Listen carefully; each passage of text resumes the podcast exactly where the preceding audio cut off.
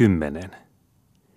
Jono oli jo pitkä tiellä, venyvä eteenpäin ja kuin kaulaa kurkotellen, missä asteli muitten kärkenä vauhtinsa vakaissa Lahdenperän turvallinen lautamies matkaa tehden ja tietä jättäen, kinterillään jo kokonainen poikaliuta kirmasemassa, koska omien poikasten, Vihtorin ja Arturin joukkoon jo oli vilistänyt ylispään akukin ja osku, ja takaa huhki, minkä kirkkohousuiset säärenappulat liikapitkissä trompuissaan kerkesivät ikäistensä parveen uudentuvan liinatukkainen Jalmarkin – jatkuva takaa ja kuin pitkän rihmaa piimätuopin suusta juoksutellen, minkä myöhästynyttä polkaisi taloista tielle, Miina mallissaan ja röijyntällissään ylisempää luhdista ja ison talon Emil uusissa parselisaappaissaan alisempään kujilta, vähän talon Seelim ja toistalon Hulda, toistalon isäntäväkikin, kapteeni leveänä edellä, pojat nelisinä jäljessä ja kapteenska arvoissaan viimeisenä, kaikki puoltusina omassa erillisessä ryhmässä, niin kuin olivat eri väkeä kylässäkin ja Langholmasta rikkaana muuttaneena kapteenskan kotoa. Toistalon Voutikin, Felix ja Teija-piika Feemi, kaikki aterioineena ja pöydästä nousseina, kun päätyakkunasta nähtiin Lahdenperän väki menossa ohitse kirkkomatkalla – taajeneva joukko kauttaaltansa ja kirjaville vilkastuva, minkä vain poimutteli piennarpolkua vainioiden vieriä emätiehen, ja väkeä saapui milloin minkin veräjän avaamilta tai askelportaiden ylittämiltä lähitölleistä tai loitompien takamaiden torppakulmilta. Yksi näistä kyykkivää vanhaa paria, rotevammin astuvaa keski periskuntaa, isä Juha rytevänä edellä pojanpiipanaa kannoillansa, äiti muorisena jälempänä, mikä kepsakinttuisena kiireen vilkkaa tehden, mikä tanavartisempana menonjomoa keikutellen, kaikilla kännissä tytönlirppaa piiskasaparoin niskoissansa, ellei talutettu käsipuolesta miehen vesaa, jonka haarojen oli kerjettävä kaksi harppaa siinä, kun äiti hameissansa humisti yhden. Jonoa oli kirjavaa ja rientävää jalkojen napsaamilta ruohoisella kylätiellä ja korkojen kapsaamilta kopisevien kalliopälvien siloisilla rinnoilla. Ja pianpa oli jo muillakin kuin Lahdenperällä sieraimissaan tuoreen koivikon lehdekäs haju kahden puolen tietä. Suhisi virkistävästi vereksissä lehdiköissä – Tuulen liehto kampasi lauhoin käsin taipuilevia latvuksia ilmojen suvisissa sinissä, ja virpivä vihanna lukematon kansa kilpaili riemuin ja hulmuvin säihkein siitä, ken ahneemmin kokosi kullan kylvöt lehtiensä välkkiin, ja kenen kumartelevat huojut tuhlaavammin liehuttelivat runsaan auringon rikasta kihlaa hartioittensa häilyillä. Oli kihlojen kimmeltä kallioittenkin kuvuilla, joiden valkoisille silloille lehtohaan siimeksissä leppoisasti poimutteleville. Aurinko niillekin oli levitellyt hurstiensa hilpaa ja lakanoittensa lainivaa läikkää. Oli viserrystä ilmoissa, kun leivoli versi korkealta telteiltänsä ja siipivää sirkutteli joka ainoan oksan koivuisilla keinumilla – oli sammal kalliovierteilläkin virkkua ja nurmenpälvet lomissa pilkuttelivat notkelmista valkoista ja sinistä niin helkkimiltään, ikään kuin olisi turpeen kukkasenkin piipiteltävä mättäiltänsä, ellei äänenkiloa, niin kuitenkin värivilkkua muuhun ilmantäyteiseen, jotta juhlistaisi juhannusta jokainen ruohon piikkikin kedon piiloista ja kissankäpälä kivikkonurmen kitulailta, siinä kuin lintukin kurkustaan jokaiselta oksantyveltä ja lehden vipajava lehdon hiuksissa jokaiselta tuulen henkimältä. Meni näissä huumissa jo ihmisverinkin siemausta, Lahdenperä etumaisena ja kesken vakavia kirkkomatkan astumisia työnteli ja kirvotteli jakun etupieliä puolemmas rinnoilta, jotta tuulen huljat ja muut ilman suviset hulat pääsivät likemmälle ruumista ja vapaamasti paidan rinnusta löyhyttelemään. Pikkupojat isän takana, Vihtori edellä ja Arturi vanhemman veljen ensimerkiltä näppivät virkistymissään tienohesta, mistä irti saivat nummen kamarasta kivelliusketta tai mukuran silinkäistä. Niitä sormiin sattui ja nakkelivat kilpaa, saisiko kumpikaan kivensä korkeimman latvan tasoille tienposkessa ylhäällä, melkein kuin taivaan korkeuksien huojumilla. Yritys, mikä vasta onnistui ja loistavasti ylispään akulle, kun hän kerkesi mukaan joukkoon ja paikalle. Valmiiksi jo varhemmin käteen siepattu sopivaksi valittu kivi lensi hänen linkoomiltaan kuin ammuttuna korkealle ylimmän koivun tasoille ja kaartui sieltä komeasti kauas huojuvien peittoihin ja kumartelevien latvojen taakse. Aku oli taattu tekijä ikämiestensä kesken näissä tavoitteloissa, suottako se oli kylän korkein tuulille ja pystyssä ylispään lammasnaveton päädyssä, ja turhaanko se oli kymmenvuotias jo kolttuvuosiltaan asti jokaiselta ohikirmaisemalta kiiruimmassakin juoksussa ainakin kerran yrittänyt, ellei jäänyt tuntikaupalla koetusta jatkamaan, joko viimeinkin saavutti kivi korkeimman torkon, jopa lensi ylitsekin, kun sisukkaaksi itsensä pisti, ja vanhemmat miehet naureskelivat ja katselivat vieressä, elleivät piloillaan kopistaneet hekin korkoineen itselleen irti kiveä nummesta kouraan ja nakanneet, niin kuin isoveli Brynolf leijan ylitsekin puoltaivaisiin hattaroita päin pilvissä käsin. Ja yksinkös vain joltakin kiviä nakkelevilta ja puolikäisiltä pojannaskaleilta olivat hakalehdon suhistelevissa juhannuksissa ja lemahteluissa unohtuneet mielestä vakavuudet ja kirkkomatkan totisuudet – Kuinkas vaan oli laita vähän talon pikkufiinunkin, taannoin vähän talon tuvan akkunassa nenäpiikkeineen killuneen ja merkillisiä kokeneen, ja sieltä kirmassa ison talon luhdin kautta ison talon Hiltun seuraan törmänneen, ja sen jälkeen juoksujalassa ja Hiltun käsikynkässä livistäen muut tiellä ohittaneen, ja nyt Lahdenperän Evertin lähissä, vaikka kolmisen askelta taampana vielä hipsan hilkkaa kävellen ja sitä tinkaa varoten, jolloin pyyhkäistiin ohitse kaikkien mokomien ja käveltiin kaksin Hiltun kanssa poikien edellä kattuunit humisten. Kuinkas vaan oli laita tytön huitakan tai huidakkojen kummankin, sopi vakavamman ja vanhemman sydämessään kysyä ja itsellensä ihmetellä, niin kuin esimerkiksi Lahdenperän Teija Fian, jonka ohitse viimeksi oli törmätty, ja nyt käveli harakkojen takana ja näki kaiken ja anturain hipsutukset. Eivätkö pahikot molemmat, niin käsikynkässä kun lensivät ja melkein tallasivat edestään vanhemmat ihmiset, niin että kiitti lykkyänsä, kun oli saanut eheä jäsenisenä väistetyksi puoleen, eivätkö tuulitiaiset ja heittoharakat yrittäneet syntiä aivan silmien edessä ja ilmi pyhänä edellä puolen päivän? Kasvaan ja tanssinkutia varpaissa kohta, kun silahtaa kallio tasaiselta anturain alla – siunasi Fia itseänsäkin ja omiakin heikkouksia muistojen salaisuuksissa, kun todelta tytönlirpat kokeilivat pari hyppyaskelta aivan näkemän päässä. Kuljettiinhan juuri siltä kohdalta tietä, jossa kallion pinta leveni ja tarjosi valkeata selkää niin avaralti kuin ahnekkaan anturi ikinä kaipasi tasaisen tilaa leiskumisilleen, ja niin siloisilleen huiskittuna kuin koskaan kallio lakeoillaan saa oppia sen huudin, ettei sinne sammalta kasvateta, jossa pyörähdellään, niin kauan kuin ikä tekee työtä ajassa ja nuorta polvea nousee vuorollensa kylässä, ja niin kauan kuin suvisunnuntait kallistuvat ehtoisiinsa ja ilmat hulmivat samaa nuoruutta kuin tuore ihmisverikin. Fia oli vanha ja kulunut nyt jo, ja mitä hän enää ajatteli kirkkomatkallakin, ajatteli hän lehmiänsä laitumella ja ehtoisia lypsyjä. Mutta sen verran eli hänessäkin vielä muistojen hajuja, että hän ymmärsi, kun näki ja paheksui, kun piti katsella, mitä lehakot yrittivät anturoineen kallioilla, vaikka oli aamupäiväkin vielä ja kaikki kirkkoon menossa. Ja mukuloita vielä mennä vuonna molemmat – vaikka nyt jo ripille päässeitä ja ikään kuin ihmisiä, ja ajatukset niin kuin varpaatkin maallisissa ja syntisissä. Fian sinenpunervat kasvot oikein nytkähtelivät. Sitäkinkös vielä piti nähdä, että Evert, oman talon Evert viitsii kurkistella olkansa taakse ja nykäistä niskaansa ikään kuin tahdinpolskaa vinguttelisi viulun kieleltä harakkojen hyppyihin viistet takanaan ja kuin vasiten peliltä juuri hänen näkemikseen poukittua kalliolla. Niin paljon oli nestettä vielä Fiankin kipristyneissä jäsenissä, että hän paikalla ymmärsi koko pohjakoimisen edessään ja häpesi jokaista sydämensä kurttua myöten.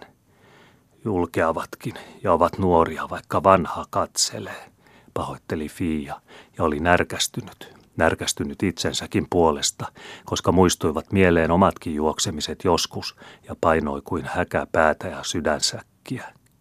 Semmoinenkin ikä joskus, jolloin varvas haiki sunnuntai-ehtoota, eikä ihmistä olisi pidätetty tansseista, vaikka olisi kytkyimiin kaulittu ja seinään määrlötty. Lirputkin, en paremmin sano. Ei ihmistä enempää hameissa kuin että kintut vilkkuvat helmoista, kun on nuorta miestä tiellä ja Everttiä vilasemassa olkapäänsä ylitse taakseen, poikamiehen rohkeuksia silmät viskeillä. Noin vasikatkin hyppelevät, kun luulevat nappuloitansa nuoriksi vielä laitumella ja potkivat vaikka takasorkkaa kahteen vinttaan, vasempiin parilta ensin ja sen jälkeen koko tämmiltä oikean ilmoihin. En minä Evertistä. Hän on mies ja miehet tekevät mitä tykkäävät. Mutta hupsakatkin, mitä tirskuvat nyt kuin olisi salaisista sovittu ja ehtoiset päätetty, kun Evert lipsasee silmänluonta sillä kurilla päätään, joka veikkaa tyttöjä kohden, ja sivasee lakkia rennommille hiustensa tupsuille, ikään kuin tässä olisivat paikalla siepat kysymyksessä, käsivarsi uumille ja valssi veivattavana kalliolla. Tuomoisia ne ovat vieläkin ja nuorenverisiä, vaikka luulisi maailman minun iässäni jo sentään viisastuneenkin, kun kuitenkin on vuosia jo niinkin paljon kulunut. Huokasi Fia kuitenkin harmittelunsa seassa elämän parantumatonta järjettömyyttä. Mihinkä asti minäkään olen lopulta pötkinyt, vaikka uskosti juoksinkin mukana niin kauan kuin piiput olivat nopeita – Tarhapiika olen ja Teijan karahtäärissä Lahden perässä, eikä muuta kuritettavana kuin sonni tarhalla, kun kiusaa lehmiä lypsätessä. Söi sentään mieltä, koska parempaakin kuitenkin tiesi ja oli oppinut elämässä tuommoinen päätön teerenpeli ja pohhakoiminen selvällä aamupuolipäivillä ja julkisella pyhätiellä kirkkoon kävellessä vielä päälliseksi – olkoot nuoria, mutta ymmärtäkööt sentään hävetä, etteivät vanhempienkaan ihmisten edessä ja nähdessä osaa olla siivoja.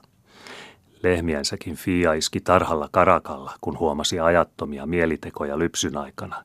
Ja niinpä hän sentään nytkin jotain narahti ja hosaisi sananvitsalla jälkiin, kuulivatko sitten lehakot lennossaan ja ottivat korvinsa ja opikseen, vai niinkö olivat jo pauloissa ja pahan jadoissa, että neuvot jätettiin kuulemattomina pyrstön taakse – minä läiskäsen mansikea kylkeä ja sieppasen makeasti, kun minä olen kiuluineni kyykkysillä rivon vieressä, ja ruoja samaan aikaan alkaa nostella hännänjuurta ikään kuin missä valmistuksissa oltaisiin, ja loron pitäisi samoilla venytyksillä roiskutella ruodepalkkeihin – mutta mansike on kuitenkin Jumalan säätämiltä ainoastaan elukka ja viaton luontokappale, kun te olette kastettuja ja rippiliinalle laskettuja ihmisiä, ja teillä pitäisi palmikkopiiskojen ohella olla päissä järjenmurenaakin ja ajatuksen kipenää jossain kopannurkassa. Mutta paljonkos mieltä teillä sittenkään on pääkerissänne ja kananhatuissanne enemmän kuin lehmänraiskalla häntänsä juurissa lypsytiimalla? Kumpis on rivompaa, kun räiskyy ruodepalkeelta kiuluun mitä, mikä ei kiulun laitojen sisäpuolelle kuulu, vai se kun kirkkohankkinainen ihminen pyhävaatteissaan ja palveluksiin pestynä mielenastiansa pohjauurteelta alkaa ennen penkkiistumisia ja aamenen siunauksia jo kirkkomatkalla viljellä silmiänsä syntiin ja katsella poikiin ja viskellä anturaa, ikään kuin kirkonajat jo olisivat ohitse ja ehtoot käsissä synnin silahduksiin ja viekan viettelyksiin niin, että rikin hajut kärryävät kalliosta ja piruäkkää torkkumiltaan, että hänen on oltava taksissa pyhäpäivinäkin jo huomenvarhaisessa aamuisesta alkaen ja ennen kirkonmenojakin. Fia jupisi nuhdetta ja paheksumisen toraa juljettomille kirkkotiellä, niin kuin oli pidettävä suukopua ja madonluvun nupinaa tarhallakin ja pää puniken kupeissa, kun ei järjetön elikon ymmärryksissään malttanut seistä edes lypsyn aikaa aloillansa paikalla, vaan oli huiskittava senkin vehkeet häntä ympärille ja tyhjän ilmoihin. Tiesi. Sitten sen kummanko korvat olivat kuuliaisempia kätkemään opetusta talteen ja neuvonsiementä lehtiin, punikenko läpyttelevät sarvien juurilla ja lypsytarhan levoissa, vaiko heilakkojen herjät huiviliinojensa huomissa ja elämänhuomenen nuorilla sirkutuksilla. Ei hän enempää saattanut ihminen kuin harmintoransa nuhdella, oliko sitten kurittomille tarhoilla, vaiko lentohameille kirkkomatkalla – ja niinpä hyntystikin Fia tämän jälkeen tehtävänsä täyttäneenä ja karakavitsaa näyttäneenä, rauhoittunein tunnon tiedoin ja sielun kolehdit maksaneena edellensä kirkkotietä, minkä kirkkokenkien kangistuneet anturat kallion selkää jättivät ja kihdinkumpurat varpaitten nystyröissä jouduntekoa suvaitsivat.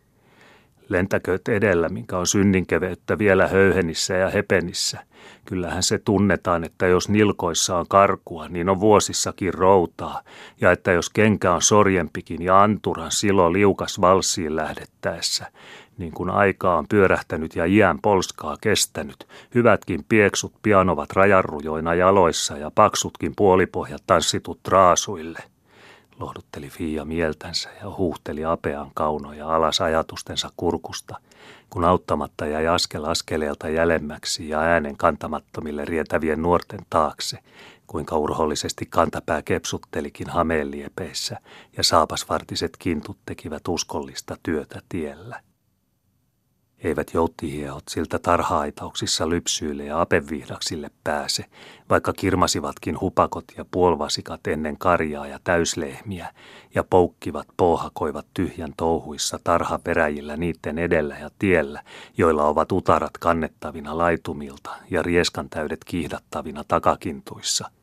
eikä suinkaan kohonnestikaan kirkonpenkeissäkään ja rukouksen pilttuihin sen mukaan veräjiä avata, kuinkaan suivia juoksemisiin ja nuoruuden vauhkoutta synnin vikoina ja lennonhuikenteluina jäsentaipeissa ja sorkaviskeissä, vaan sen mukaan kuinka on vakava utarien herppu ja vakaisa astelemisen vitka, jotta jo lantiolautasten notkumilta näkee ja nilkkojen nuotilta ymmärtää, kenen kantimilla laidunten annit ja hammasnyhteet elämän kedoilta saapuvat kirkon oville, ja kenellä ovat hartauden herut valmiina ja uskon lypsät odottamassa, kun pappi saarnaa ja seurakunnan on oltava otollinen penkeissä, ja hurskauden rieskat juoksevat raintoihin ja kuohuvat maitolämpimiensä kiulukepun pohjiin. Kun hiukset alkavat harveta ihmisellä ja päänkalju paistella puuntaviansa tukan karvojen peitoista, niin silloin kysytään taitoa kamman viljelemisessä, jotta haituvain rippeet tulevat asetelluiksi siten, että paljaat paikat parhaimman mukaan peitetään näkyviltä ja suitaan hämyihin. Ja samatenpa on ihmisen elämänkin kaljuvuosissa ja ilonnukan karva karvalta varistessa, ehkäpä joskus tihätakkuisiltakin juurimarroiltansa – osattava sukia jäljelle jääneet suortuvan piipat ja suostumuksen rippeet niille kallistumille ja jakauksen kangistumille, joihin jouhilla on venymisen luontoa ja joilta pahimmat katopälvet ja marraskuun merkit ohauskulmilla ja päälaen saroilla tulevat peittoihin ja säällisiin huppiin. Fiakin siis – kuinka tunsikin nuivaa jäsenissään nuorempien poukkiessa juoksujaan, ja kuinka mieli maistuikin tervalta, kun hilpasivat jopa kirkkotielläkin ne, joilta vielä eivät olleet kudit kuluneet anturoista. Fiakin siis lauhdutteli apean mujuja sydänsäkkäränsä kutistuneissa lokeroissa parhaansa mukaan,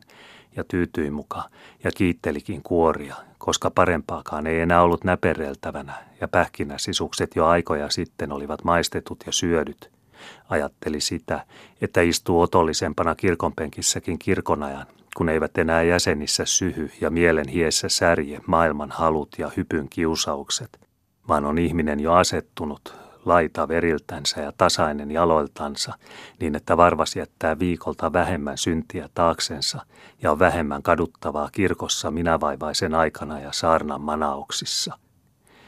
Fia siis kävellä huippasi kirkkotiellä, minkä vähän kuivuneet ja luonnoltansa lyhyet kinttusääret matkaa kerkesivät tekemään, sekä siunasi sitä ymmärryksen lahjaa järjessään, joka opetti hänet näkemään ja neuvoi hupakoimiset hupakoimisiksi ja nuoret nuoriksi, jotka oikeastaan eivät muuta olisi tarvinneet kuin samaa karakkaa kinttuihinsa, jolla laiduntiellä hosaisi karailevat hiehojuonikkaat turhilta poukoilta ja pujakoimisilta kuriin ja säärisäätyyn karjapolulla.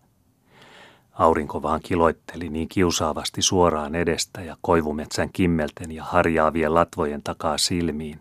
että sai läpytellä luomilautojansa, jottei suvi sokaisisi ja huika hämmentäisi tienselkää pieksujen edestä, kun astui ja hamessätki sääriin. Jonon sojoa siis riitti tiellä, kallion selkä kopisi ja lakkasi kopisemasta, kuinka tulijaa saapui yksitellen tai useampana paljaille vuoripälville, tai kuinka meniää jätti taaskin yksitellen tai parin kolmisin, miten seura oli sattunut, taaksensa silon kamarat, astuaksensa edelleen nurmisempia tien polvia ja pehmovampia ketotaipaleita, joilla korko ei enää napsannut koviin, ellei mahdollisesti yksinäisen kiven muhkuraan tiekedon piiloissa – vaan sipsahteli kevyviänsä ruohossa ja apilaan nukassa kangasnummen kimmoilla, milloin ei sinkautellut soraa jäljiltään kärryraitin viilloksista kamaran pinnoissa tai koviksi kuivuneista lätäkköpainumista tiepohjan mudissa. Henrikssonkin, vähän talon Anders vasemmillaan ja ison talon isäntä oikeoillaan, teki jo matkaa ja saapasvauhtia Vähäniemen pengertävillä kallioilla ja haan puolella – ja koivumetsän varjoihin olivat jo saapuneet alisempään emännätkin, Metänkylän Agatta välissään. Se järjestyksen vaihto oli kuitenkin tapahtunut, että Härmälän Herman oli jouduttanut askeliaan ja jättänyt taakseen Vainion perän Heikin sekä muun seuransa, oman judittansakin, niin kuin muunkin vaimoväen, jolle ei ajan pitkään viitsinyt hoveloida, sekä painoi nyt täyspuhtisin menoin emäntien ohitse saavuttaakseen isännät ja Henrikssonin ja päästäkseen praakkiseuraan ja miesväkijoukkoon. Kaiketi Herman jotain sanoikin ja muja otti poskistansa, kun sivuutti oikean ohelta emännät ja Agattan, koska nykäytti lakkiansa ja niksoi niskaansa vasemmilleen, ja koska vaimonpuoliset kolmisin nyykkivät tiellä Hermannia käsin, ikään kuin olisivat naurun sopua hyrähdelleet, ja koska Herman yleensäkään ei ilman sananpilaa suupielestään ketään tienposkeen jättänyt – mutta tällä kerralla hänellä kuitenkin oli kurssi asetettu siihen menoon, että mitä suupieli varistikin leikin papenaa vierillensä, se seikka ei vaikuttanut sitä eikä tätä eikä hajun vertaa askelten puhtiin, jotka olivat tromppuvauhdissa sinne käsin ja Henrikssonin joukkoon, jossa oli tiedossa miespuhetta ja kielenvähtiä parran virkistyksiksi ja kirkkomatkaiseksi muonasärpimeksi viikonikäiseen jutunpaastoon. Oli kai sanonut, koska naurun hupaa jatkui ja mummot ja emäntäiset nykkivät vielä Hermannin jälkiinkin ja huuppivat hyviänsä tiellä. Oli kai pudottanut pakissut jotain Hermannin tapaisiansa ja harmittomiansa sivulle ja oheen, virkahtanut jotain suupuoleltaan ja askeleen soveltumilta, tokaissut kukaties esimerkiksi näin ikään – Yksi pääskynen kirkkosaalissaan tuo suven, kaksi kantaa jo pesää, mutta mitä saattavatkaan silloin kolme saalihartiaista, ellei jo koko kyltäsuvea ja elovainiota viljantähkineen ja jyväsiunoineen päivänpientarille ja auringon terille. Hermanhan oli sulasuinen mies, joka asetti sanaa suteville, kenelle juttua varistikin, ja joka näin kirkkotiellä ei ketään ohittanut, ellei kuin hyvän päivän viitteeksi jotain mielevää suupielestänsä hellittänyt, ellei aina ajatustakaan, niin jotain sinne päin kuitenkin – Emännät naurahtelivatkin ja Agatha hymyili. Vai kavean pyykkiin sinä meitä vertaat huupat hartioilla, tokaisi sentään Vihtoriina, aina sanahanakka, hyvän päivän vastauksen. Älä sentään usko, että riihille jo ollaan vaeltamassa, kinasteli hän kuitenkin naismaisesti Hermannin jälkiin, koska tiesi saaliinsa koreaksi ja pyhäpäivä viekotti suun puheliaaksi –